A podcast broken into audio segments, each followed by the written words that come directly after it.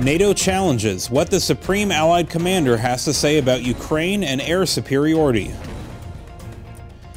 Medal of Honor two war heroes received the military's highest nod during a ceremony at the White House.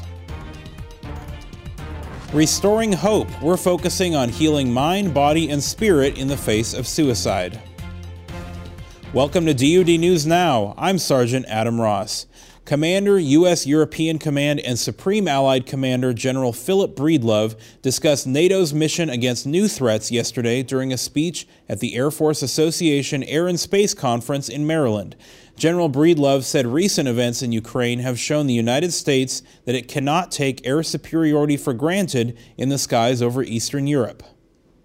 What we saw built in the eastern side of Ukraine was an anti access area denial area.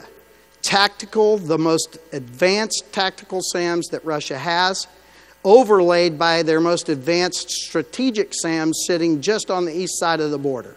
So we had a layered air defense that if we ever had to go into that and fight, we're going to have to uh, address it. And we haven't had to address that uh, in the past. The conference runs through Wednesday. To see the entire speech, head to defense.gov. Commander in Chief Barack Obama awarded the Medal of Honor yesterday to Army Command Sergeant Major Bennie Adkins and posthumously to Army Specialist 4 Donald Sloat for conspicuous gallantry. Command Sergeant Major Adkins received the medal for his actions while serving as an intelligence sergeant during combat operations in Vietnam in March 1966. Specialist 4 Donald Sloat received his for his actions while serving as a machine gunner during combat operations in Vietnam on January 17, 1970. As part of our special suicide prevention coverage this month, we take a closer look at veterans advocacy groups that focus on healing mind, body, and spirit.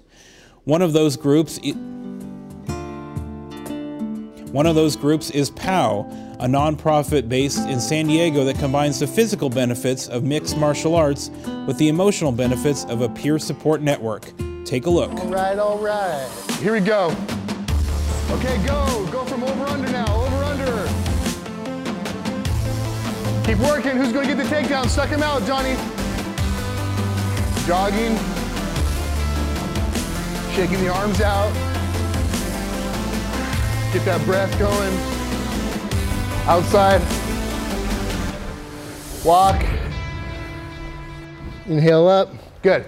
This is a place where it's like recess for you guys. I want it to be like happy time. The MMA aspect is just, I like to say it's just the stage in which the play takes place. It could be on a volleyball court, it could be on a, ten, on a tennis court, whatever. But because of this generation, mixed martial arts is so popular that it draws the military guys in.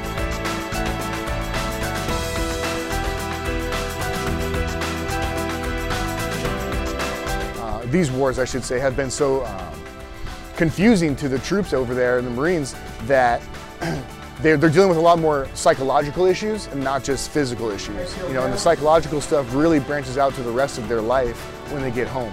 And so I think that the combination of the MMA aspect, the hard physical training, that breeds camaraderie. And with that camaraderie, you get a lot of trust. And with that trust, they start to open up and they let their guard down a little bit. Okay, go. Go from over under now. Over under. Looking for pummeling, pummeling. Go for takedowns. Use the striking to set up those underhooks.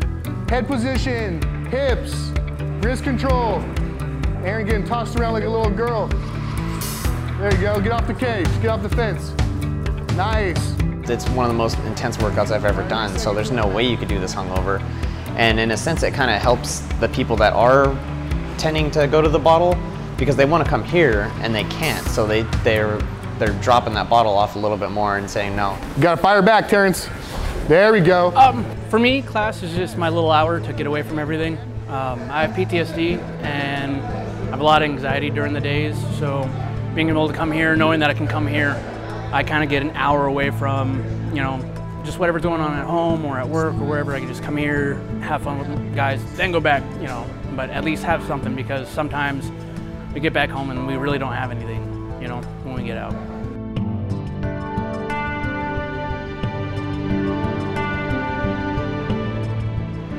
Me personally, I I was almost at rock bottom myself. I was almost identity crisis, like I was lost. And uh, sure enough, I got the nerve to just keep on coming back, keep on coming back, keep on coming back, and it got me right out of there. Like, got me focused. I got a new job, like, started getting better grades. Like, everything in my life just started going back into where it used to be, and I, I discovered who I was again. Banana Split, that Banana Split Terrence. We've I've served probably over 200 students now have come through the program. You know, a lot of my students have master's degrees, they've moved, they bought houses, they're married, and when I brought them in, they were down at the Old Town station with, with meth you know, on them, you know, or they were at VVSD homeless, and now they're checking the block and kind of moving along in life, and that's the ultimate reward for me. You gotta breathe through it, okay? You can't fight the stretch because the stretch will win. Just gotta surrender to it. Just get, just let it go. This group's helped me a lot. Um, it's given me a chance to, again, like I said, just be around people, trust people again, be able to, I don't know, just have fun. Being able to enjoy life and feel safe. Ready? One, two, three, run! Be sure to check out the DoD Facebook page for more on yesterday's Medal of Honor ceremony. Watch for us also on Twitter. I'm Sergeant Adam Ross. Keep it right here for the latest in DoD news. Bye.